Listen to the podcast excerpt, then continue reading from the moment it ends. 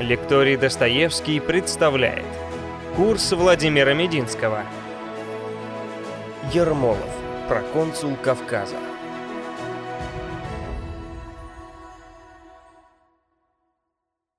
Добрый день, дорогие друзья! Мы продолжаем наш цикл рассказов из русской истории XIX века. Сегодня рассказ о человеке очень ярком, сильном, мужественном, храбром, необычном. Фамилию его так либо иначе слышали все. Это Алексей Ермолов. Ну, что знаем мы о Ермолове? Герой войны 812 года, улица Ермолова в Москве. Где-то стоят памятники Ермолову. Вот, пожалуй, все. Деталей нет. А ведь на самом деле это интереснейшая, монументальная историческая фигура. Но если говорить о современниках, то для них тогда, в XIX веке, Ермолов – это просто фигура первой величины. Откуда он? Ну, происхождением Ермолов из старинного, но очень небогатого дворянского рода. Основателем рода этого считался некий Арслан Ермола, который приехал в Москву еще в стародавние времена, до Ивана Грозного, из Золотой Орды и при крещении стал Иваном. Отец Ермолова жил в центре Москвы, где-то между Арбатом и Причистенкой, и при Павле вышел в отставку майором. Мать уроженная Давыдова. Она была теткой того самого Дениса Давыдова, знаменитого партизана 812 года. То есть, соответственно, Денис Давыдов и Ермолов, они через маму двоюродные братья. Кстати сказать, Денис Давыдов и является для нас основным источником разного рода истории, анекдотов и, баек о генерале Ермолове. Так сказать, по-родственному, по-дружески. Родился Ермолов в 1777 году при Екатерине в Москве. Домашнее образование завершил в пансионе при Московском университете. Как было принято в те старые добрые времена у матушки императрицы Екатерины, на военную службу Ермолов был записан практически с младенчества. В два года он становится рядовым Преображенского полка.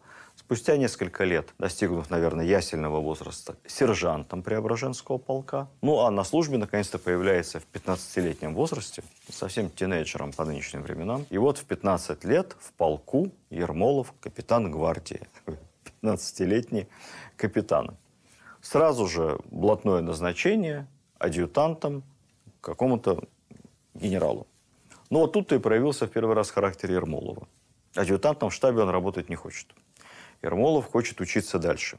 Его отправляют во второй кадетский корпус, как тогда писали, на собственное обеспечение, то есть не за казенный, а за собственный счет, на артиллерийские курсы. Там он изучает артиллерию, фортификацию, и вот к 17 годам отправляется на первую в своей жизни войну в звании капитана артиллерии.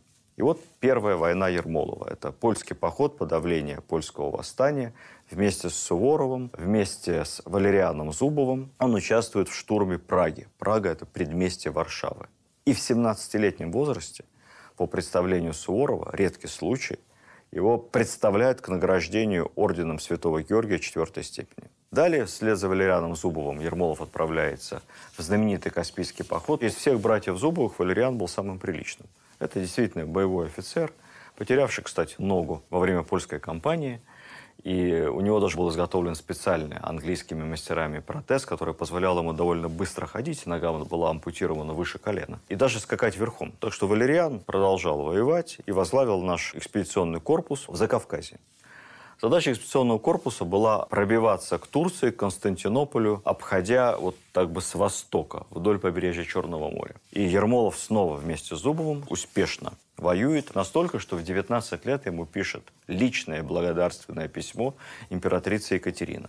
Ну, это большая редкость по тем временам. Я думаю, что не обошлось без протекции Валериана Зубова через своего брата, всесильного фаворита. Но за кого-то можно просить, а за кого-то просить нельзя. И очень любезное благодарственное письмо за службу и за храбрость получает молодой 19-летний Ермолов. А далее вы знаете, императрица умирает, Павел I терпеть не может матушкиных фаворитов, отзывает Валериана Зубова из Персии, и Ермолов оказывается на невысокой должности командира артиллерийской роты на территории современной Белоруссии, в городе Несвиш или Несвиш. Там и сейчас, вот я недавно лет 15 назад, наверное. Побывал я в Несвеже, замечательный там средневековый замок. Вот там служил Ермолов. Служил и скучал. Служба в Несвеже Ермолову не нравилась. Он писал, кавычки открываются, «Государь приказал батальону быть здесь впредь до повеления, а мне кажется, что навсегда. Проклятый Несвеж, резиденция дураков». Вот от скуки в тех местах Ермолов стал членом тайного политического кружка. Этот кружок объединял офицеров, служащих в районе Минска, Смоленска, назывался Смоленским тайным обществом.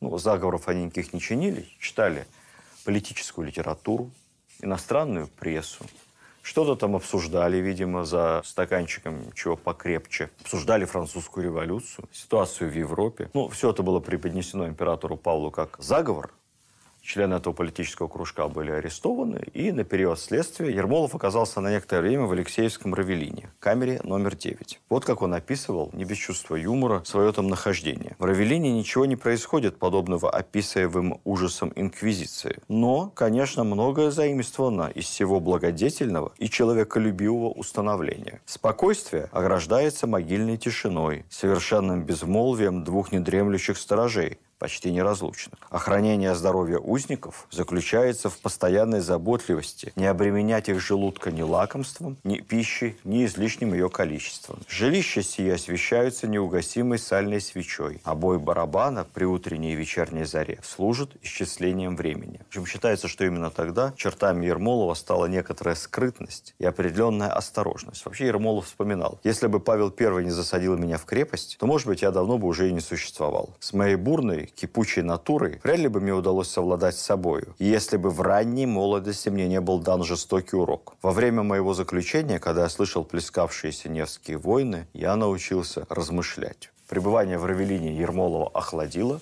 и с тех пор он всегда демонстрировал абсолютное равнодушие к политике. Хотя иногда некая склонность к фронте, такому эпатажу у Ермолова проявлялась, и вы сейчас увидите, как и почему. После следствие, которое, естественно, доказало, что никакого особенного заговора в этом смоленском тайном обществе не было, Ермолова ссылают в Кострому, где он подружился с будущим прославленным героем войны 812 года и вообще всех наполеоновских войн, казаком Матвеем Платовым. Ермолов годился ему скорее в младшие братья, если не в сыновья. И Платов, которому к тому моменту уже было четверо детей, предложил 20-летнему Ермолову жениться на одной из дочерей, после чего уехать вместе с ним на Дон и говорил, что да брось ты эту артиллерию, давай лучше ко мне в казаки. Я тебе доверю командование каким-нибудь казачьим полком. Ну, в шутку либо всерьез, но в казаки Ермолов не записался. Зато во время ссылки стал брать уроки латыни. И на латыни читать произведения древнеримских мыслителей, философов, полководцев, Юлия Цезаря, например. Очень Ермолов проникся в этой ссылке любовью к книгам, а что самое интересное, овладел искусством книжного переплета. По тем временам это дело было довольно сложно, никаких переплетных машин не было. Переплеты, хорошие переплеты, настоящие кожаные, делались мастерами вручную. И вот это хобби, переплетать книги в совокупности с любовью к старинным бумагам, к пергаменту, коже, вообще к самому запаху книг. Вот я, вы знаете, с трудом читаю электронные книги. Во-первых, потому что всегда забываешь, что на них прочитал. Вот прочитал, экран пропал, и ты уже забыл. А вот книга, она остается с тобой навсегда. Вот Ермолов книги очень полюбил. И даже сделал несколько переводов римских классиков на русский язык. В этот момент Ермолову 20 с небольшим. По нашим меркам он, в общем-то, студент старших курсов. Так либо иначе, из-за всей этой истории со смоленским офицерским кружком и последующей ссылкой в Кострому в знаменитый итальянский поход вместе с Суворовым Ермолов не попал. И очень-очень тосковал. Уже служа в каких-то гарнизонах, он писал, мне 25 лет, все хорошо, не достает войны. И вот война началась. Это была очередная антифранцузская коалиция и очередная большая всеевропейская война с Наполеоном. Дальше вы все знаете. Аустерлиц, катастрофа русской армии. И лишь часть союзного русско-австрийского войска твердо стоит на месте, выдерживает все атаки и вообще представляет из собой такой образец порядка в этом чудовищном море хаоса, которое представляла из себя союзная армия, громимая Бонапартом. И эта часть, и части, подчиненные Багратиону, и артиллерия Ермолова. Кстати сказать, Ермолов под Аустерлицем командует артиллерией. Его пушки даже на какое-то время были захвачены французами, но в результате смелой контратаки пушки были отбиты. Ермолов сохранил достоинство, честь, потому что потерять пушки для артиллерийского офицера – это хуже ничего не бывает. Дело в том, что пушки очень дорогие. Пушки могут быть сразу захвачены противником, развернуты, из них может быть открыт огонь по собственным войскам. Поэтому оттащить их очень тяжело, они тяжелые. Даже с помощью конной артиллерии перемещение пушек во время боя дело невообразимо тяжелое. Поэтому за пушки бились насмерть. При малейшей угрозе захвата пушек противником, их заблаговременно, по мере приближения врага, если не могут отбить атаку, пытались куда-то переместить в тыл. Помните Бородино? Там, забил заряд я в пушку туго. Так вот, пушку можно было забить не только зарядом, но и забить в самом буквальном смысле этого слова. Таким образом, пытались нейтрализовать артиллерию, которая неизбежно попадала в руки противника. Если враг приближался и оттянуть пушки не было никакой возможности – то с помощью специальных гвоздей, таких вот толстых, железных, артиллеристы забивали в дуле отверстие для поджигания пороха, заклепывалось намертво, и вернуть подобного рода орудия к жизни можно было только в результате целой операции в специальной артиллерийской мастерской. Таким образом, орудие становилось мертвым. Но ну вот Ермолову под Аустерлицем удалось, не забивая пушки, просто их отбить у противника. Далее в кампании 1806-1807 годов Ермолов уже полковник, командир артиллерийской бригады, и он на самых опасных участках. И при Прейсиш-Эйлау, и под Фридландом. Кстати сказать, интересный эпизод из воспоминаний Ермолова. Под Прейсиш-Эйлау в армию приехал государь. Ермолов вспоминал, как готовились к царскому смотру. Я зачитаю вам этот отрывок, чтобы понять, что истории про высочайшие инспекции, покраску пожухлой травы в радующее начальника зеленый цвет, все эти истории имеют глубокую историческую основу ну, так сказать, века меняются, но в армии, я думаю, что не только в нашей, но, скорее всего, в любой, не меняется ничего. Так вот, как Ермолов описывал подготовку войск к государеву смотру. Перестроив единообразно шалаши, мы придали им опрятную наружность и вид стройности. Выбрав в полках людей не совсем голых, пополнили с других одеждою и показали их под ружьем. Голых, видимо, имеется в виду, что просто мундиры у них были рваные, затрепанные и так далее. Поэтому, собрав мундиры со всех, как-то они часть артиллеристов одели. Совсем же обнаженных спрятали в лесу. Там же под прессе Шейлау Александр I представил Ермолова королю Пруссии. Вот, мол, полковник Ермолов. Храбрец. Скажу вам, брат мой, достойный офицер. Я им доволен. Ермолов был вне себя от радости и писал. «Был я не избалован службой приветствиями.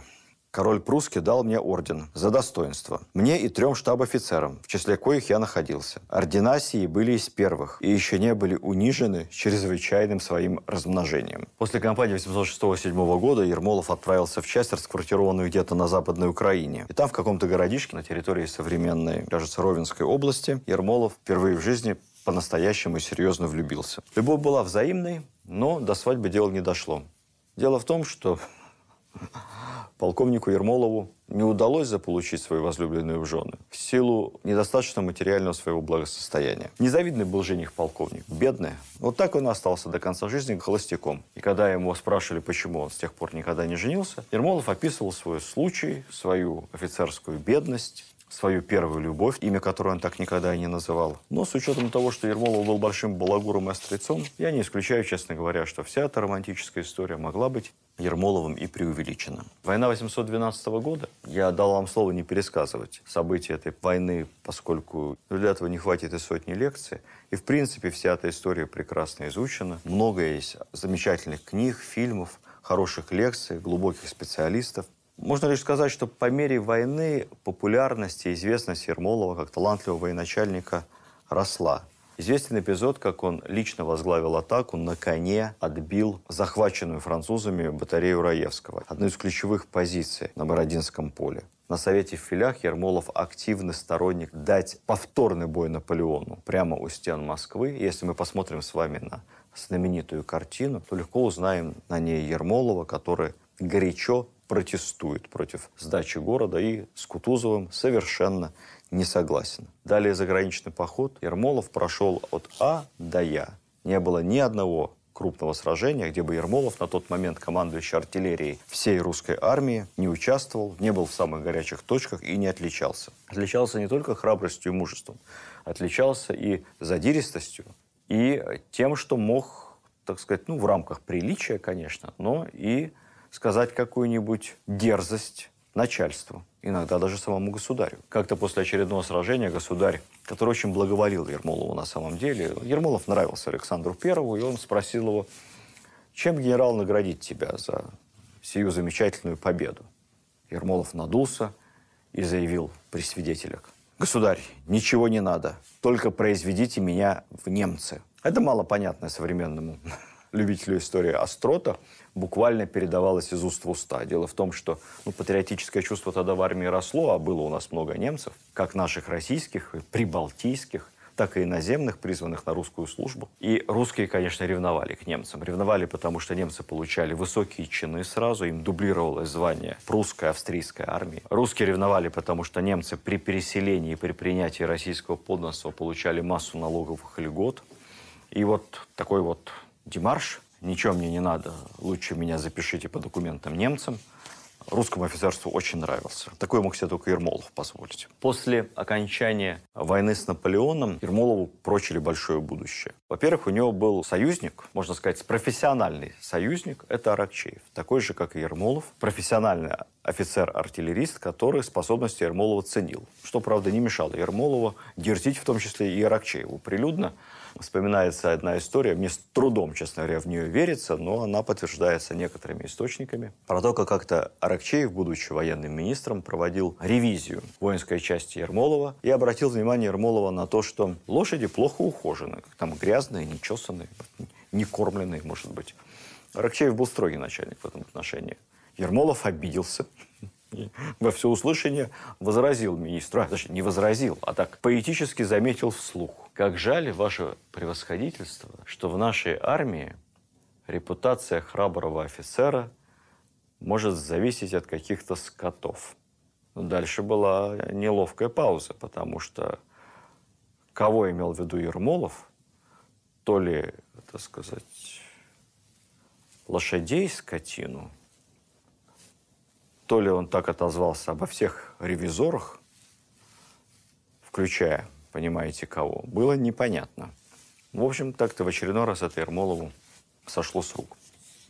Говорят, Аракчеев, надо сказать, человек в этом отношении, наверное, не, не обидчивый, даже лоббировал Ермолова на должность военного министра. Но Ермолов так либо иначе оказался на другом месте, и это место и обусловило в нашей исторической памяти, наверное, еще более значимое место для Ермолова, чем его заслуженное геройство во время войн с Наполеоном.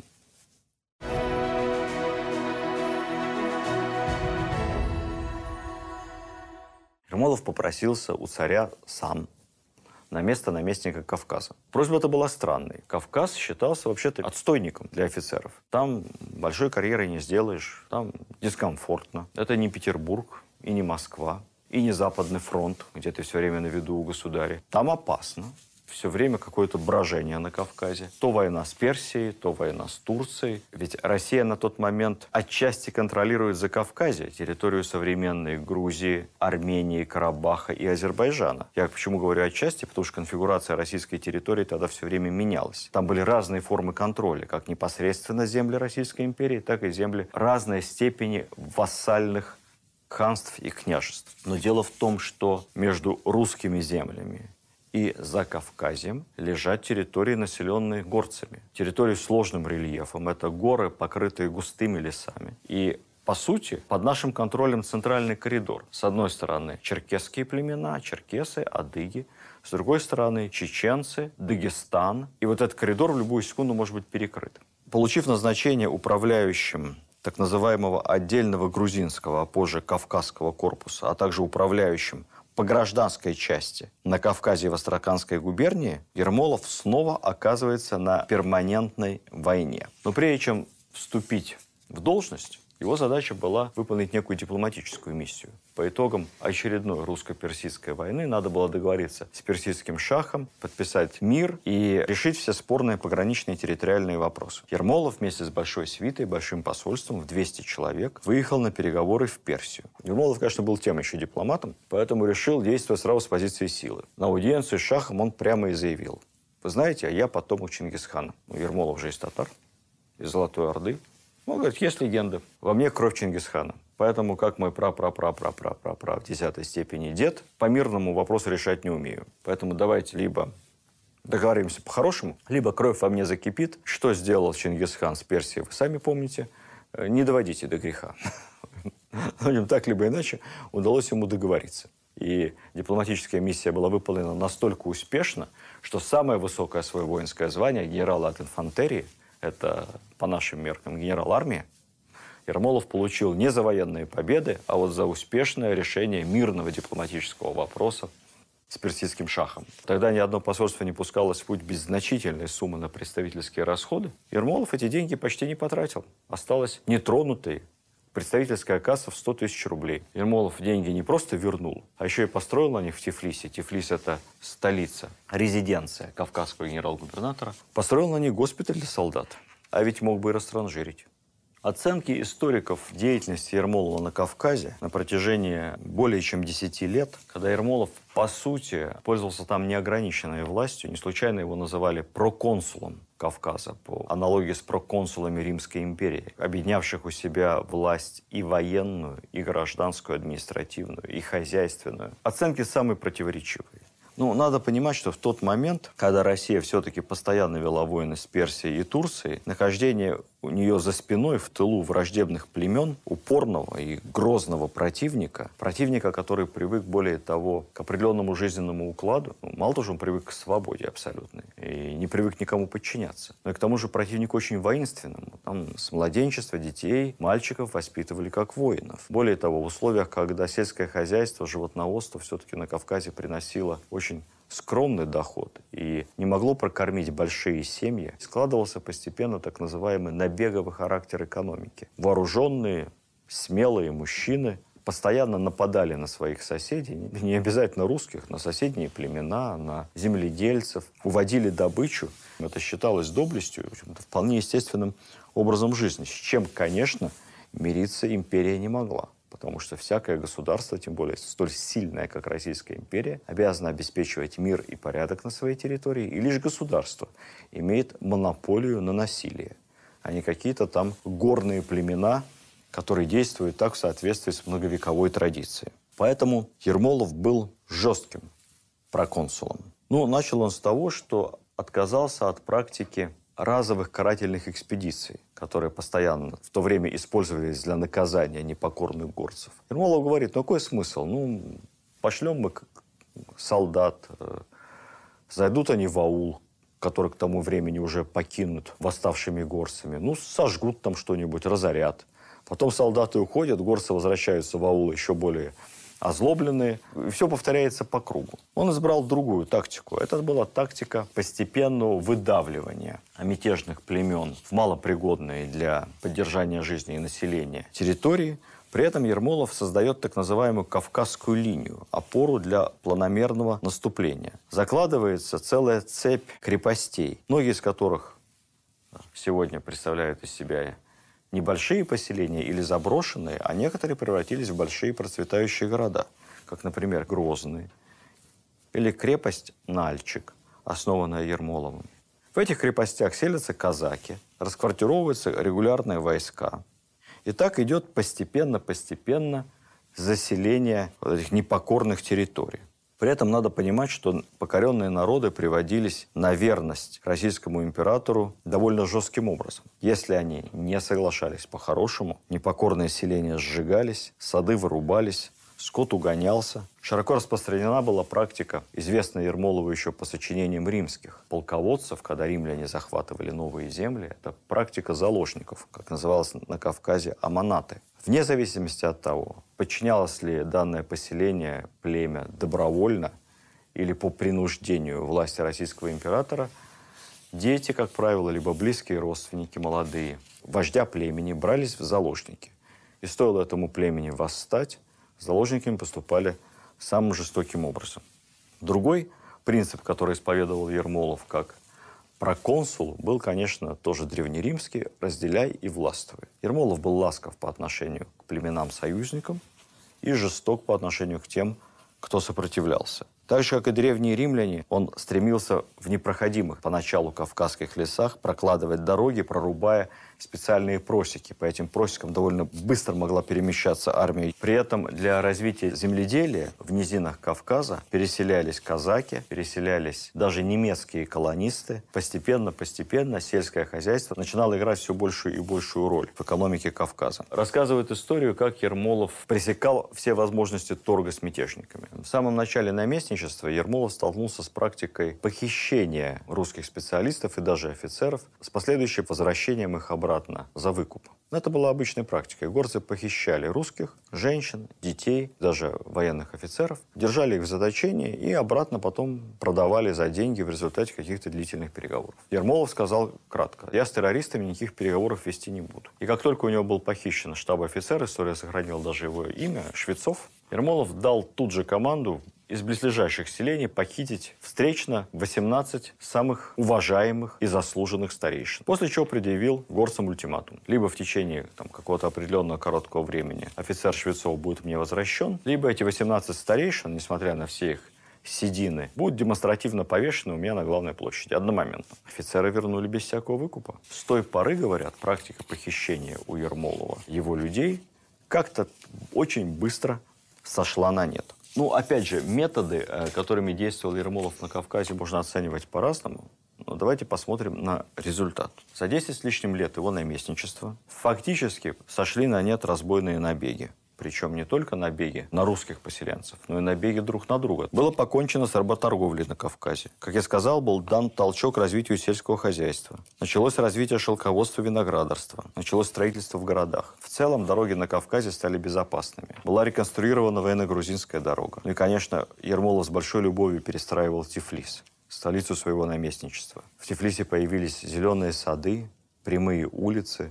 Был построен монетный двор – меднолитейные пороховые заводы. Тогда же вышла первая газета на грузинском языке, начала развиваться сеть национальных школ – открылся богатый офицерский клуб с замечательной библиотекой. Свою любовь к книгам Ермолов воплощал на деле. И в этом отношении он мне чем-то напоминает Потемкина, который, как мы помним с вами, ни в одну военную кампанию не отправлялся без большого количества книг. Как говорили иногда, целыми вазами возил Потемкин за собой книги, предаваясь в моменты отдыха чтению и ученым разговорам. Благодаря безопасности на Кавказе начался довольно активный транзит товаров, и это очень оживило торговлю между Россией, Грузией, Арменией, Персией, территорией нынешнего Азербайджана и Турции. Ну и, наконец, при Ермолове начали строиться и благоустраиваться знаменитые курорты. И Сентуки, Пятигорск, Кисловодск и Железноводск. Надо сказать, что Ермолов был весьма особенным колониальным полководцем, если так можно сказать. В нем, как в любом русском человеке, не было ни малейшего намека на какие-то расовые или национальные предубеждения. Как я рассказывал вам, Ермолов был холостяком, но вот на Кавказе трижды был почти женат. Это был такой довольно своеобразный брак. Вообще, среди не всех, но некоторых мусульманских народов существовал такой обычай временной жены – заключался договор между женихом и родителями невесты о том, что, особенно если речь шла об иноверце, то есть э, девушка была мусульманкой, а жених христианином, о том, что он берет эту девушку во временные жены, как бы не навсегда. При этом по договору, как правило, дети делились потом в случае развода. Девочки оставались всегда у матери, а мальчиков мог забрать себе отец. Отец должен был обеспечить содержание жены не только во время брака, но и после, выплачивая ей определенную пенсию, такое пожизненное содержание. Ну и плюс к этому решались вопросы имущества. Например, дети, нажитые в этом временном браке, не могли претендовать на имущество отца без его согласия. Ну, в общем, такой интересный обычай. Вот у Ермолова таким образом было аж три, ну все-таки он был на Кавказе более 10 лет, было одна за другой три временных жены. Про одну мы вообще почти ничего не знаем. Вот с одной был брак очень недолгий, где-то около года. Правда, у них родился сын, сына назвали Виктором. А вот с другой были длительные отношения, 7 лет. И Ермолов хотел с ней жениться по-настоящему, вести ее потом в Москву, либо в Петербург. Но гордая девушка не захотела изменять своей религии, отказалась венчаться. Вернулась потом к родителям. Там была, кстати, интересная история тоже. Ермолов сначала к ней сватался, родители согласились. Потом родители передумали и выдали ее срочно за кого-то замуж. Ермолов узнал про это, пришел в негодование неимоверное, и далее было похищение по всем кавказским правилам, в общем, как в кино. У незадачливого жениха Ермолов похитил обещанную ему невесту. Забрал ее в столицу, в Тифлис. Родители пытались ее каким-то образом получить назад. Ермолов отказывал. Ну, в общем, там была такая горячая любовь. Родилось несколько детей в браке. Два сына, которых назвали в честь, естественно, древнеримских полководцев. Он же, он же проконсул. Сын был один Север, а второй Клавди. Родилась дочь, и дочь-то потом останется с мамой на Кавказе. Как-то он мне мало напоминает, знаете, английского лорда. Вот я с трудом представляю, чтобы у английского лорда была какая-нибудь индейская, либо индийская, смотря о каких колониях мы ведем речь. Жена, дети, чтобы он уговаривал свою супругу поехать в Лондон и венчаться. Вообще современники отмечали острый ум Ермолова, непринужденность в обращении и при этом внушительную внешность. Я позволю себе процитировать сестру Грибоедова, которая в своих воспоминаниях описывала Ермолова так. «Прием генерала был весьма ласков и вежлив. Обращение Ермолова имеет какую-то обворожительную простоту и вместе с тем обаятельность. Черты лица его показывают душу великую и непреклонную. Публично осторожный Ермолов в узком кругу был остроумным до извительности. Остроты Ермолова буквально передавались из уст в уста. Горцы относились к Ермолову очень сложно. Во-первых, они считали, что он заговоренный, может предвидеть будущее, вообще обладает какими-то особыми способностями. Относились они зачастую к нему с суеверным страхом, как писал историк Потта, близким к невольному благоговению, передавая память о нем из поколения в поколение. Этот историк внимательно изучал народный фольклор Кавказа и говорил, что в кавказских легендах Ермолов предстает человеком гигантского роста, с огромной львиной головой, который способен одним мановением своей могучей длани сокрушить все вокруг. Много лет спустя после того, как Ермолов перестал быть навестником Кавказа, какой-то доктор ехал из Тифлиса в Симферополь. Ну и вот на горной дороге к нему подлетел горец, страшно напугал его, сказал, что у него умирает отец, и срочно попросил его поехать вместе с ним в аул. Доктор испугался. «Не бойся», — сказал горец, — «мы люди мирные, нас и сам Ермолов знал». Ну, доктор поехал, осмотрел больного, дал ему какое-то лекарство, старику полегчало. В общем, доктора не знали, как благодарить. «А почему вас знал Ермолов?» – спросил тогда доктор Горцев. «Мы ему служили». «Вот посмотри», и Горец в доказательство достал какой-то старый пожелтевший листок бумаги, на котором рукой Ермолова было написано кратко «Не тронь его. Точка. Ермолов. Отдай мне эту записку, я сохраню ее для истории», – попросил доктор. «А я взамен достану тебе большой лист с печатью на бланке и подписью нынешнего главнокомандующего». «Ни за что на свете», – ответил Горец. «С этой запиской я здесь могу ничего не бояться. Она крепче всякого нового листа». Ермолов впоследствии писал в воспоминаниях. Я мечтал, чтобы имя мое должно было сторожить границы крепче цепей, чтобы слово было законом азиатам, вернее смерти. Снисхождение в их глазах – это знак слабости. Я строг, но строг из человеколюбия. Одна казнь мятежника спасает сотни русских от гибели и тысячи мусульман от будущей измены. Так что человек был со своими принципами и со своим подходом к человеколюбию.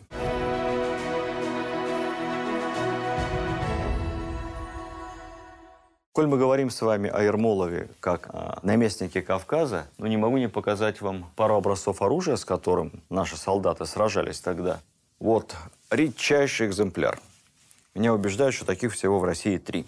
Так называемый русский пионерный или саперный тесак. Павловского образца 1797 года. У каждого нижнего чина у каждого солдата, сержанта, пионерных, инженерных, саперных частей, вместо длинной неудобной шпаги, которая ему мешала, был такой вот тесак. Особенно полезный на Кавказе. Похож на мачете, знаете, или на какой-то короткий меч. А ружье у солдат было вот такое. Тоже подлинный экземпляр. Большая редкость. Типовое ружье образца 1808 года. Принято на вооружение русской армии. Не посмотрите, что кремниевый замок. Не посмотрите на то, что зарядить такое оружие требовалось не менее минуты. Ну, были, конечно, специалисты, которые умудрялись это делать побыстрее, но стандарт минута. Не посмотрите на то, что пуля у него огромная. Калибр круглой пули примерно, он исчислялся в линиях, английских, то есть десятых долях дюйма, ну, примерно 17 миллиметров. Это более полутора сантиметров окружности. или попадет в тело, не дай бог. Несмотря на все это, оно довольно точно било. По требуемому регламенту меткости надо было попасть в ростовую мишень ростом в человека и шириной также примерно в человека с четырех выстрелов на расстояние 300 шагов. То есть посчитайте, у вас было четыре выстрела, и вы обязательно должны были один раз в эту ростовую мишень попасть. 300 шагов – это 200 метров. Это очень немало. Очень немало. С меньшего расстояния, по-моему, в 200 шагов надо было попасть каждым вторым выстрелом. Иначе не зачет.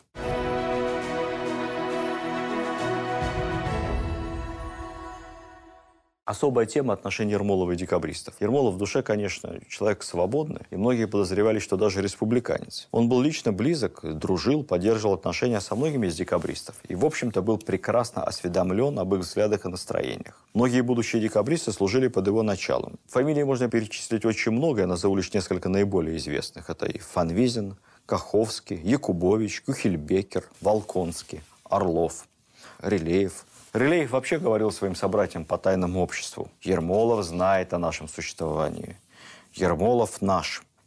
В канун восстания декабристов ходили слухи в Петербурге, что Ермолов не будет присягать Николаю и вместе со всем своим кавказским войском пойдет на Москву. Слухи фиксировала и тайная полиция. Все питаются надеждой, что Ермолов с корпусом не примет присяги. Во время следствия над декабристами пытались получить сведения о существовании так называемого еще одного кавказского общества. Но, конечно, слухи эти были мнимыми.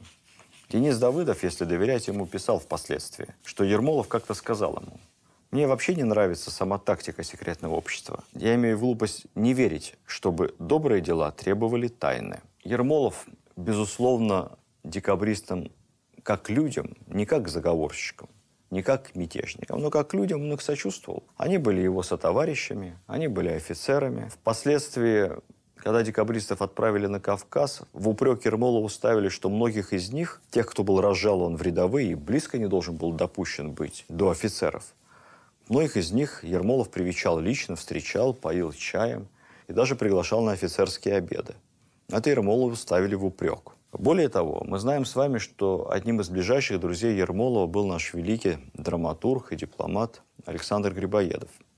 И когда агенты полиции прибыли арестовать Грибоедова, всерьез подозреваемого в сношениях с декабристами, Ермолов задержал у себя агентов, предупредил каким-то образом тайно Грибоедова о том, что вскоре его придут арестовывать. И Грибоедов воспользовался этой паузой и уничтожил все компрометирующие бумаги. Упрекнуть Грибоедова было не в чем, это были слова против слов. И вскоре наш выдающийся соотечественник был отпущен. В отличие от своего старшего брата, Николай Павлович все-таки Ермолову не доверял. И вот эти слухи о связях с мятежниками. И самое главное, огромная самостоятельность Ермолова и его колоссальная популярность в войсках все это подвигало Николая к тому, что вот как-то надо с этим слишком уж независимым, слишком самостоятельным проконсулом покончить. В итоге в 1827 году Ермолов, ему на тот момент всего лишь 50 лет, неожиданно был освобожден от всех своих должностей и отправлен, как было написано в указе, в свои деревни, пребывать там впредь до особого повеления. В общем, ему эту пилюлю даже никак не подсластили. Ни награды, ни благодарности. Впоследствии много было наместников на Кавказе, но даже самые лучшие из них, такие как Паскевич, как Воронцов, так и не смогли до конца решить кавказскую проблему. На протяжении всех последующих 30 лет царства Николая I с большим либо меньшим размахом на Кавказе продолжалась перманентная война с горцами. Опять же, мы не знаем с вами. Одни говорят, что этой войны бы не было, если бы Ермолов был чуть более милосердным, чуть менее жестоким. А другие говорят, Ермолов был последовательным, он был честным. Если бы Ермолов оставался наместником на Кавказе, то, в принципе, войны бы не было. Все бы так потихоньку и затихло. Ермолов пользовался огромной популярностью в обществе. И в архиве третьего отделения сохранилась сводка под названием «Общее рассуждение о Ермолове, собранное из различных сторон». Так вот, в этой справке говорится о сильнейшем впечатлении, которое произвело на русскую общественность падение Ермолова, о негодовании на правительство и о всеобщем участии к судьбе Ермолова. Так получилось, что в отставке Ермолов прожил еще долгие-долгие-долгие годы. Он уехал сначала к отцу в Орловское имение. Долго там прожил. В 29 году Пушкин во время своего путешествия на Кавказ сделал огромный крюк в 200 верст специально, чтобы заехать к Ермолову, выразить ему свое уважение. Пушкин писал, «Я приехал к нему в 8 часов утра. Ермолов принял меня с обыкновенной своей любезностью. С первого взгляда я не нашел в нем ни малейшего сходства с его портретами, писанными обычно профилем. Тут, как он не вспомнить, написано в профиль замечательнейший портрет Ермолова, находящийся сейчас в галерее героев 812 года Зимнего дворца в Эрмитаже. Лицо его круглое, огненные серые глаза, седые волосы дыбом. Это голова тигра на геркулесовом торсе. Ермолов был мощный, сильным мужчиной, высоким, атлетически сложенным. На стенах его кабинета висели шашки и кинжалы, памятники его владычества на Кавказе. Он, по-видимому, нетерпеливо сносит свое бездействие. Да, Ермолов скучал. Кстати, после Пушкина к нему же в гости приедет еще и Лермонтов. Только спустя несколько лет в 1831 году его пригласит в Москву, где он тогда находился, на аудиенцию Николай I. Дело в том, что Ермолов жил на военную пенсию, жил в бедности. Как-то он во время своего владычества на Кавказе строил госпитали, дороги, библиотеки, офицерские клубы, перестраивал Тифлис, строил крепости, но никакого состояния не накопил. Доходило до того, что Ермолов, сидя у себя в Орловском имении, выковыривал из орденов или подаренных ему каких-то драгоценностей, там, табакерок, выковыривал драгоценные камни, продавал их, чтобы расплатиться с долгами. Такое нищенское положение сверхпопулярного военачальника было, конечно, для Николая I позором. Николай I в течение двух часов о чем-то за закрытыми дверями с Ермоловым беседовал, потом вышел с ним под руку, что, кстати, все восприняли как знак особой милости, расположения и стали прочить Ермолову высокие назначения и быстрое возвышение. Опять стали заискивать перед Ермоловым. Но никакого особого возвышения не было. Ермолова пригласили в члены Государственного совета. Это был высший такой совещательный орган при государе.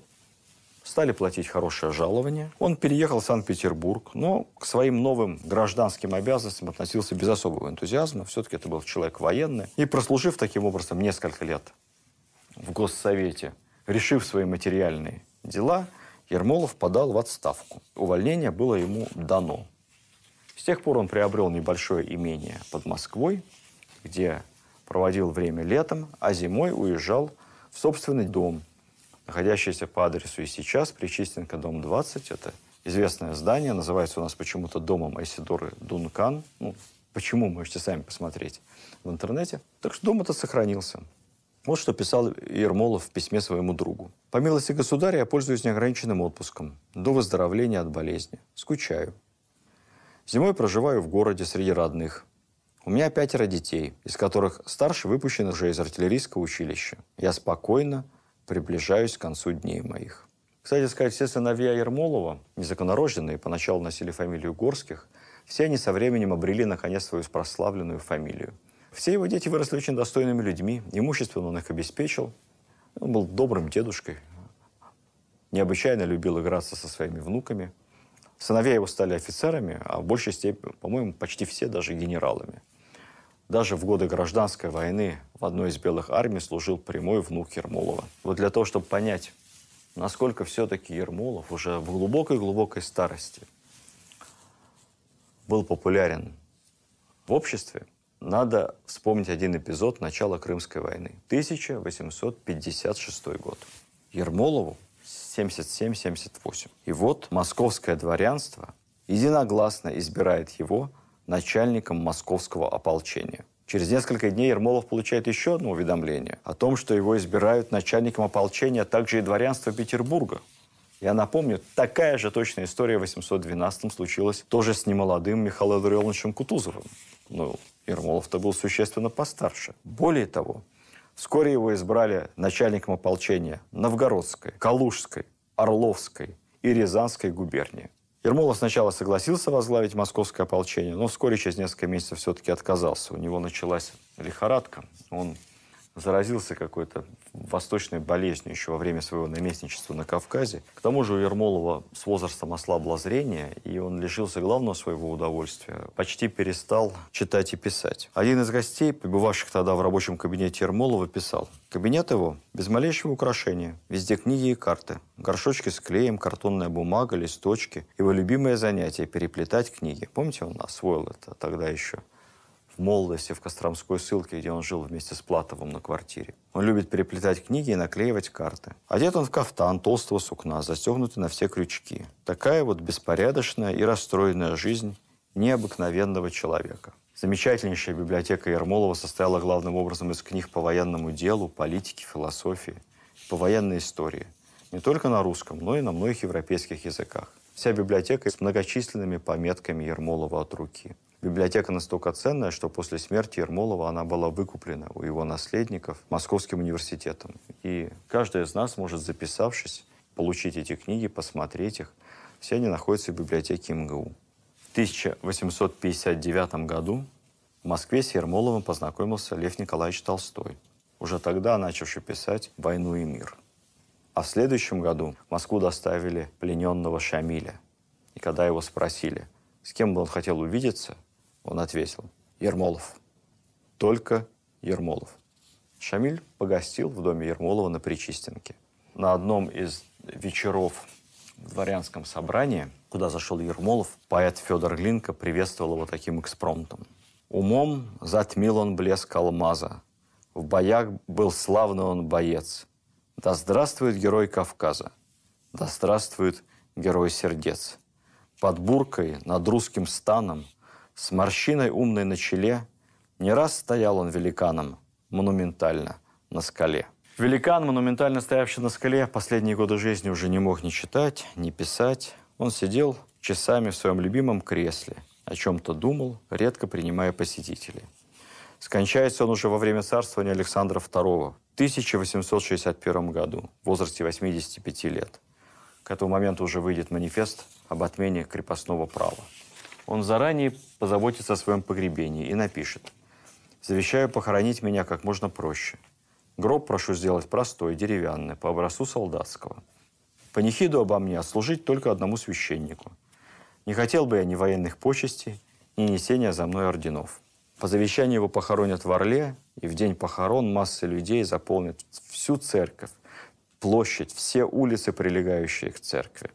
Петербурге после кончины Ермолова на Невском проспекте во всех магазинах, во всех витринах будут выставлены его портреты. Как будто, как писали современники, он воскреснет в памяти России. Кстати сказать, Лев Николаевич не случайно встречался с Ермоловым во время написания «Войны и мира». Дело в том, что генерал Ермолов является автором записок, мемуаров, которые охватывают период 1798 по 1826 год. И говорят, что его записки – это самые точные сведения, не подлежащие сомнению. Самые ценные моменты этих записок – как раз описание Отечественной войны 812 года и заграничного похода.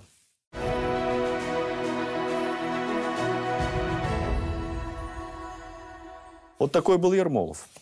Он не обижен, официальной памятью. Есть улицы Ермолова во многих городах, в том числе в центре Москвы, недалеко от Бородинской панорамы. Там несколько улиц героев войны 812 года. Ему стоят памятники в Орле, где он похоронен, в Пятигорске, Минеральных водах, в Москве. Долгое время стоял его бюст в основанном им Грозном, но у этого бюста тяжелая судьба, его несколько раз взрывали. А потом, во времена Джахара Дудаева, вообще снесли. Такой он был необычный человек. Для простых людей, для всех мещан, разночинцев, для каждого грамотного крестьянина, каждого, кто умел прочитать подпись под лупками, Ермолов был просто легендой, легендой при жизни. Для простых солдат это кумир, герой на белом коне во главе своих воинов, отбивающий под градом пуль и ядер у французов батарею Раевского, самое смертельное и жаркое место в центре Бородинской мясорубки – для офицеров Это образец карьерного военного, который при этом, не утрачивая чести, может и смело пошутить, может позволить себе дерзить начальству, не кланяется пулям, который одинаково смел и в бою, и в служебных своих отношениях. Для вольнолюбцев это симпатичная фигура, это тайный республиканец, это друг декабристов, это друг Грибоедова, это тот, кого декабристы планировали пригласить в будущее правительство новой России. Для государственников это человек, который не изменил государю, который не поднял мятеж. Да, относился по-товарищески к своим боевым сослуживцам, но был верен присяге. И самое главное, это образец государственника, который вот своей жесткой, но последовательной политикой сделал все для замерения Кавказа и благоустройства огромного Кавказского и Закавказского края. Да, в общем-то, для самих горных народов Кавказа, которые Ермолова одновременно ненавидели и уважали, это тоже образец силы и честности. Не случайно на Кавказе звучала такая поговорка. Есть один человек Ермола. С ним можно и честно воевать, и честно разговаривать. То есть честно договариваться. Это человек, который не запятнал себя ни казнократством, ни избыточным сребролюбием, ни какими-то аферами, который, обладая, ну, по сути, абсолютной властью в части империи, всегда был честен и последователен. Такой он. Сильный был человек, генерал Ермолов. Есть чему поучиться. Спасибо вам за интерес к русской истории. Всего вам доброго. До следующих встреч. Видеоверсию данного подкаста смотрите на сайте достоверно.ру.